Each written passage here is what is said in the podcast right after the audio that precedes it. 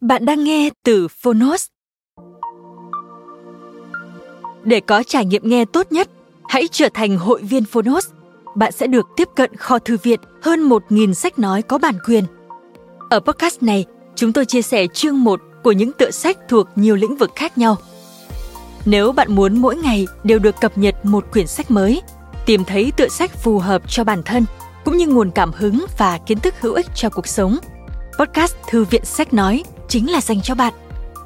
Nếu yêu thích kênh podcast này, hãy tải ứng dụng Phonos để nghe trọn vẹn cuốn sách. Ngoài sách nói, Phonos còn sở hữu hơn 10.000 nội dung giúp bạn phát triển bản thân, chăm sóc tinh thần như podcast, sách tiếng Anh từ Oxford, tóm tắt sách, ebook, thiền, chuyện ngủ và nhiều hơn thế nữa. Thông tin chi tiết tại phần mô tả. Còn bây giờ, hãy cùng lắng nghe cuốn sách của hôm nay.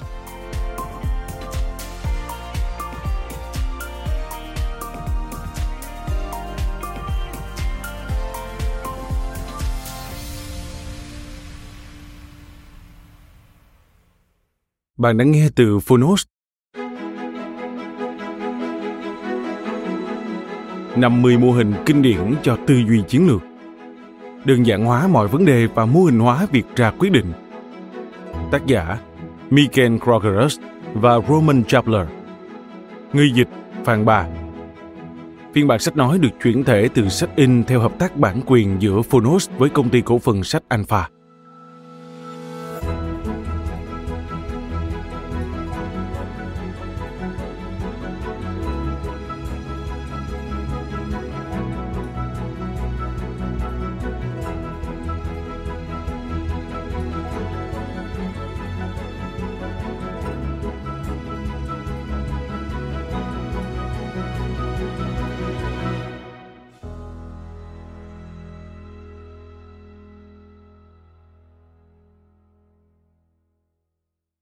Hướng dẫn sử dụng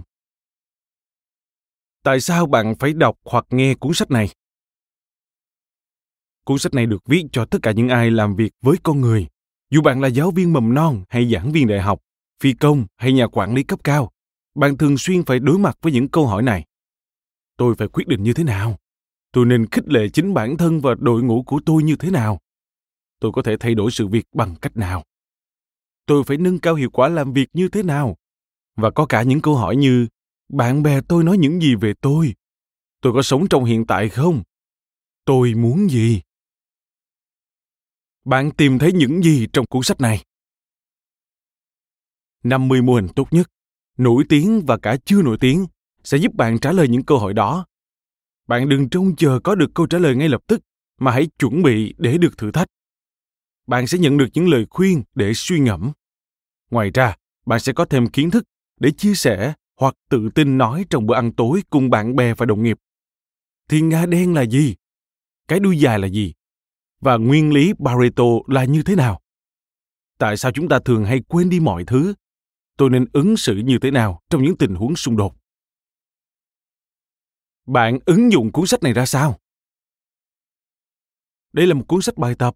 Bạn có thể áp dụng nguyên si, bổ sung, gạch bỏ hay tiếp tục phát triển các mô hình dù bạn phải trình bày một phương án nào đó hay tiến hành cuộc họp tổng kết cuối năm, dù bạn phải đưa ra một quyết định quan trọng hay đối mặt với một cuộc tranh luận không hồi kết, dù bạn muốn kiểm nghiệm ý tưởng kinh doanh của bạn hay muốn thấu hiểu bản thân mình hơn, thì cuốn sách này chính là lời hướng dẫn cho bạn, và bạn chính là câu trả lời.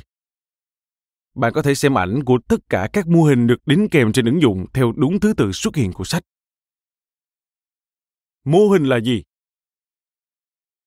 Các mô hình trong cuốn sách này đáp ứng những tiêu chuẩn sau. Một, đơn giản hóa. Chúng không bao gồm tất cả các khía cạnh của hiện thực, mà chỉ những phần có liên quan. Hai, Thực dụng. Chúng hướng tới sự hữu dụng.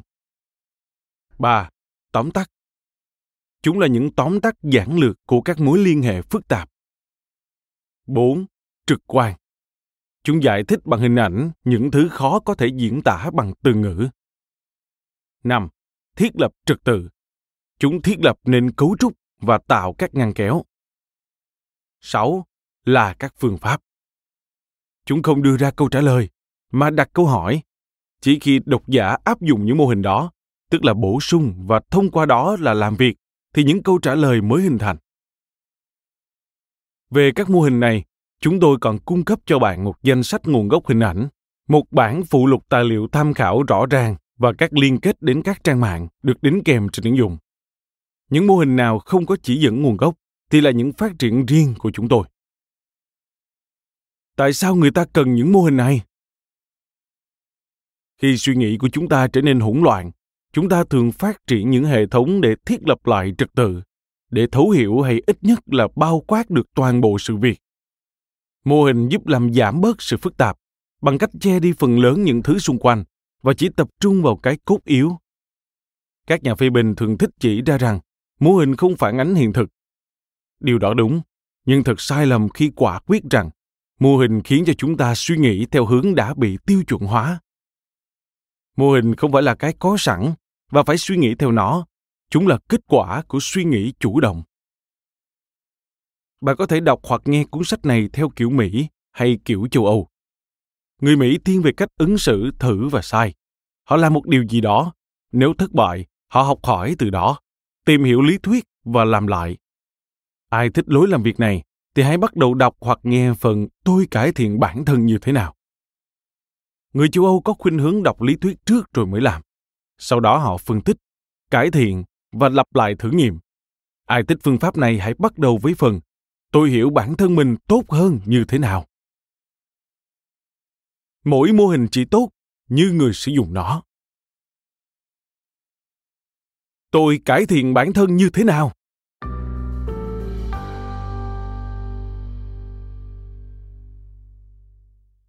Ma trận Eisenhower.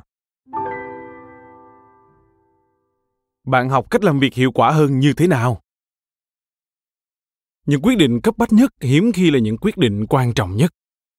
Cựu Tổng thống Mỹ Dwight D. Eisenhower đã nói như vậy. Ông được coi là bậc thầy trong việc quản lý thời gian. Ông có khả năng làm mọi việc vào đúng thời điểm.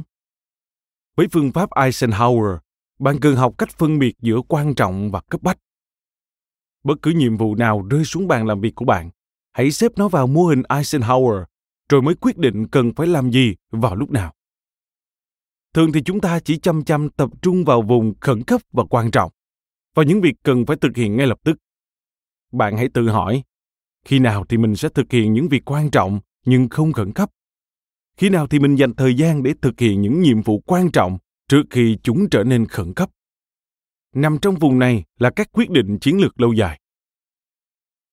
Tỷ phú Warren Buffett có một phương pháp khác để phân chia thời gian của bạn tốt hơn. Đó là bạn hãy lập danh sách tất cả những việc bạn muốn làm vào ngày hôm nay. Bạn hãy bắt đầu với nhiệm vụ ở trên cùng và chỉ tiếp tục các nhiệm vụ phía dưới khi bạn đã làm xong công việc đó. Gạch bỏ những nhiệm vụ đã hoàn thành. Muộn còn hơn không, nhưng không bao giờ muộn thì tốt hơn. Phân tích SWOT Bạn tìm ra giải pháp thích hợp như thế nào? Với phân tích SWOT, người ta cố gắng ước lượng điểm mạnh, strength, điểm yếu, weaknesses, cơ hội, opportunities và nguy cơ, threat của một dự án. Mô hình bắt nguồn từ một nghiên cứu của Đại học Stanford trong những năm 1960 khi tiến hành khảo sát các doanh nghiệp thành công nhất của Hoa Kỳ. Kết quả là sự khác biệt giữa những gì các doanh nghiệp lập kế hoạch và những gì họ thực sự thực hiện là 35%. Vấn đề không nằm ở năng lực của các nhân viên, mà do đưa ra mục tiêu không rõ ràng. Nhiều nhân viên không biết rõ mục đích những việc họ đang làm. Từ kết quả của nghiên cứu, các nhà khoa học đã phát triển mô hình SWOT để giúp những người tham gia dự án hiểu về nó rõ ràng hơn. Khi áp dụng, không nên chỉ hoàn thành phân tích SWOT một cách cứng nhắc mà nên xem xét lại nó chúng ta có thể nhấn mạnh những điểm mạnh của chúng ta như thế nào và bù đắp hoặc che đậy những điểm yếu của chúng ta ra sao làm sao để tối đa hóa những cơ hội của chúng ta? Làm sao để bảo vệ mình trước những nguy cơ? Điều thú vị của phương pháp phân tích SWOT là nó có tính linh hoạt. Nó có thể áp dụng cho những quyết định trong kinh doanh cũng như cho việc cá nhân. Tôi có một giải pháp, nhưng nó không phù hợp với vấn đề. Ma trận BCG làm sao để đánh giá đúng chi phí và lợi ích. Trong những năm 1970, tập đoàn tư vấn Boston BCG đã phát triển một phương pháp thẩm định giá trị các hạng mục đầu tư trong giỏ hàng của một doanh nghiệp. Ma trận 4 ô thể hiện bốn loại khác nhau. Thứ nhất là cash cow, bò sữa, hay những con gà để trứng vàng. Có một thị phần lớn và hầu như không còn tăng trưởng nữa, nghĩa là nó đòi hỏi ít và mang lại nhiều lợi nhuận. Nhà tư vấn khuyên hãy vắt sữa. Thứ hai là stars, ngôi sao. Thị phần cao, tăng trưởng thị trường cao hay những đứa trẻ ngoan ngoãn. Tuy nhiên, tăng trưởng sẽ ngốn chi phí. Niềm hy vọng là những đứa trẻ ngoan ngoãn sẽ trở thành những con gà đẻ trứng vàng. Nhà tư vấn khuyên, hãy đầu tư. Thứ ba là question mark, dấu hỏi, hay những đứa trẻ khó bảo. Có tiềm năng phát triển lớn, nhưng chỉ có một thị phần nhỏ. Với nhiều sự hỗ trợ tài chính và chỉ dẫn, thì chúng có thể trở thành những ngôi sao. Nhà đầu tư khuyên, thật khó quyết định. Thứ tư là dogs, chó. Những lĩnh vực kinh doanh chiếm thị phần nhỏ trong một thị trường đã bão hòa. Người ta chỉ nuôi chó khi hy vọng có được một lợi thế nào đó khác lợi thế về tài chính, chẳng hạn như dự án nâng cao hình ảnh của doanh nghiệp hay tạo mối quan hệ. Nhà đầu tư khuyên, hãy thành lý. Tỷ phú là những người đã từng bắt đầu như những triệu phú hết sức bình thường. Theo Cherry Lewis.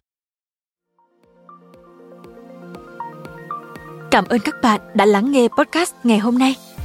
Podcast này được sản xuất bởi Phonos, ứng dụng sách nói và phát triển bản thân dành cho người Việt. Tải ứng dụng để nghe đầy đủ nhất các nội dung với chất lượng âm thanh chuẩn điện ảnh. Hẹn gặp lại ở những tập tiếp theo.